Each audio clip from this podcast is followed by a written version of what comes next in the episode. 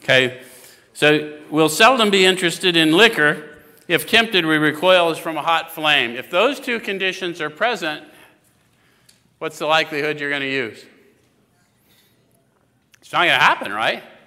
I'm not tempted, but if tempted, I'll recoil as from a hot flame. Think about the metaphor they're painting for you. You ever touch something that you didn't know was hot, but you, you didn't need to be warned once you found out it was hot that you should let go of it? How many of you had plenty of knowledge that you grabbing that next fix was going to have really bad outcomes, did not have a similar reaction when you got it in your hand?